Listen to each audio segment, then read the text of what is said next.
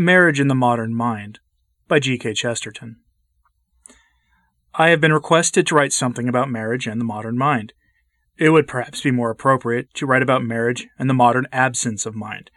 In much of their current conduct, those who call themselves modern seem to have abandoned the use of reason. They have sunk back into their own subconsciousness, perhaps under the influence of the psychology now most fashionable in the drawing room. And it is an understatement to say that they have acted more auto- automatically than the animals. Wives and husbands seem to leave home more in the manner of somnambulists.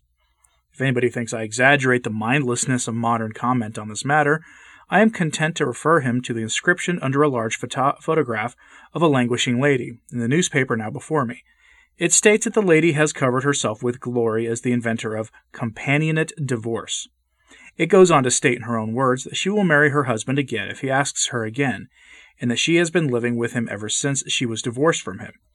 If mortal muddleheadedness can go deeper than that, in this vale of tears, I should like to see it. The newspaper picture and paragraph I can actually see, and stupidity so stupendous as that has never been known in human history before.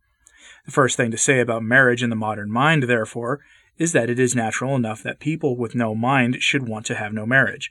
But there is another simple yet curious illustration of modern stupidity in the matter and that is that while I have known thousands of people arguing about marriage, sometimes furiously against it, sometimes rather feebly in favor of it, I have never known any one of the disputants begin by asking what marriage is. They nibble at it with negative criticism. They chip pieces off it and exhibit them as specimens, called hard cases. They treat every example of the rule as an exception to the rule. But they never look at the rule. They never ask, even in the name of history or human curiosity, what the thing is or why it is, or why the overwhelming mass of mankind believes that it must be. Let us begin with the alphabet as one does with infants. Marriage, humanly considered, rests upon a fact of human nature, which we may call a fact of natural history. All the higher animals require much longer parental protection than do the lower. The baby elephant is a baby much longer than the baby jellyfish. But even beyond this natural tutelage, man needs something quite unique in nature. Man alone needs education. I know that animals train their young in particular tricks, as cats teach kittens to catch mice, but this is very limited and rudimentary education. It is what the hustling millionaires call business education. That is, it is not education at all. Even at that, I doubt whether any pupil presenting himself for matriculation or entrance into Standard 6 would now be accepted if flaunting the stubborn boast of a capacity to catch mice. Education is a complex and many sided culture to meet a complex and many sided world, and the animals, especially the lower animals, do not require it. It is said that the herring lays thousands of eggs in a day. But though evidently untouched by the stunt of birth control, in other ways the herring is highly modern. The mother herring has no need to remember her own children, and certainly therefore no need to remember her own mate. But then the duties of a young herring, just en- entering upon life, are very simple and largely instinctive. They come, like a modern religion, from within. A herring does not have to be taught to take a bath, for he never takes anything else. He does not have to be trained to take off a hat to a lady herring, for he never puts on a hat, or any other puritanical disguise to hamper the Greek grace of his movements. Consequently, his father and mother have no common task or responsibility, and they can safely model their union upon the boldest and most advanced of the new novels and plays. Doubtless, the female herring does say to the male herring, True marriage must be free from the dogmas of priests. It must be a thing of one exquisite moment. Doubtless the male herring does say to the female herring, When love has died in the heart, marriage is a mockery in the home. This philosophy, common among the lower forms of life, is obviously of no use among the higher. This way of talking, however suitable for herrings, or even for rats and rabbits, who are said to be so prolific, does not meet the case of the creature endowed with reason. The young of the human species, if they are to reach the full possibilities of the human culture, so various, so laborious, so elaborate, must be under the protection of responsible persons through very long periods of mental and moral growth. I know there are some who grow merely impatient and irrational at this point, and they say they would they could do just as well without education. But they lie. For they could not even express that opinion if they had not laboriously learnt one particular language in which to talk nonsense. The moment we have realized this, we understand why the relations of the sexes normally remain static, and in most cases permanent, for though taking this argument alone, there would be a case for the father and mother parting when the children were mature, the number of people who at the age of 50 really wish to bolt with a typist or be abducted by the chauffeur is less than is now frequently supposed. But even if the family held together as long as that, it would be better than nothing. But in fact, even such belated divorce is based on bad psychology. All the modern license is based on bad psychology, because it is based on the latest psychology. And that is like knowing the last proposition in Euclid without knowing the first. In the first elements of psychology that the people call modern do not know, one of the things they cannot comprehend is the thing called atmosphere, as they show by shrieking with derision when anybody demands a religious atmosphere in the schools. The atmosphere of something safe and settled can only exist when people see it in their furniture as well as in the past. Children know exactly what is meant by having really come home, and the happier of them keep something of the feeling as they grow up.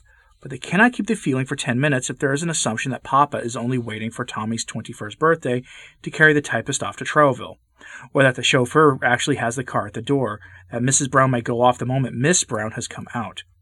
That is, in practical experience, the basic idea of marriage that the founding of a family must be on a firm foundation, that the rearing of the immature must be protected by something patient and enduring. It is the common conclusion of all mankind, and all common sense is on its side. A small minority of what may be called the idle intelligentsia have just recently and in our corner of the world criticized this idea of marriage in the name of what they call the modern mind. The first obvious or apparent question is how they deal with the practical problem of children. The first apparent answer is that they do not deal with it at all. At best, they propose to get rid of babies, or the problem of babies, in one of three typical modern ways. One is to say that there shall be no babies. This suggestion may be addressed to the individual, but it is addressed to every individual. Another is that the father should instantly send the babies, especially if they are boys, to a distant and inaccessible school, with bounds like a prison, that the babies may become men, in a manner that is considered impossible in the society of their own father. But this is rapidly ceasing to be a modern method, and even the moderns have found that it is rather behind the times. The third way, which is unimpeachably modern, is to imitate Rousseau, who left his baby on the doorstep of the Foundling Hospital. It is true that among the moderns it is generally nothing so human or traditional as the Foundling Hospital. The baby is to be left on the doorstep of the State Department for Education and Universal Social Adjustment. In short, these people mean, with various degrees of vagueness, that the place of the family can now be taken by the state. The difficulty of the first method, and so far of the second and third, is that, that they may be carried out. The suggestion is made to everybody in the hope that it will not be accepted by everybody. It is offered to all in the hope that it may not be accepted by all. If nobody has any children, everybody can still be satisfied by birth control methods and justified by birth control arguments. Even the reformers do not want this, but they cannot offer any objection to any individual, or every individual. In somewhat the same way, Rousseau may act as an individual and not as a social philosopher, but he could not prevent all the other individuals acting as individuals. And if all the babies born in the world were left on the doorstep of the Foundling Hospital, the hospital and the doorstep would have to be considered uh, considerably enlarged. Now, something like this is what has really happened in the vague and drifting centralization of our time. The hospital has been enlarged into the school and then into the state. Not the guardian of some abnormal children, but the guardian of all normal children. Modern mothers and fathers of the emancipated sort could not do their quick change acts of bewildering divorce and scattered polygamy if they did not believe in a big benevolent grandmother who could ultimately take over 10 million children by very grandmotherly legislation. This modern notion about the state is a delusion. It is not founded on the history of real states, but entirely on reading about unreal or ideal states, like the utopias of Mr. Wells. The real state, though a necessary human combination, always has been and always will be far too large, loose, clumsy, indirect, and even insecure to be the home of the human young who are to be trained in the human tradition. If mankind had not been organized into families, it would never have had the organ- organic power to be organized into commonwealths. Human culture is handed down in the customs of countless households. It is the only way in which human culture can remain human. Households are right to confess a common loyalty or federation under some kind or republic. But the king cannot be nurse in every nursery, or even the government become the governess in every schoolroom. Look at the real story of the states, modern as well as ancient, and you will see a dissolving of view of distant and uncontrollable things, making up most of the politics of the earth. Take the most populous center, China is now called a republic. In consequence, it is ruled by five contending armies and is much less settled than when it was an empire. What has preserved China has been its domestic religion. South America, like all Latin lands, is full of domestic graces and gaieties, but it is governed by a series of revolutions. We ourselves may be governed by a dictator, or by a general strike, or by a banker living in New York. Government grows more elusive every day, but the traditions of humanity support humanity, and the central one is this tradition of marriage, and the essential of it is that a free man and a free woman choose to found on earth the only voluntary state, the only state which creates and which loves its citizens. So long as these real responsible beings stand together, they can survive all the vast changes, deadlocks, and disappointments which make up mere political history. But if they fail each other, it is as certain as death that the state will fail them.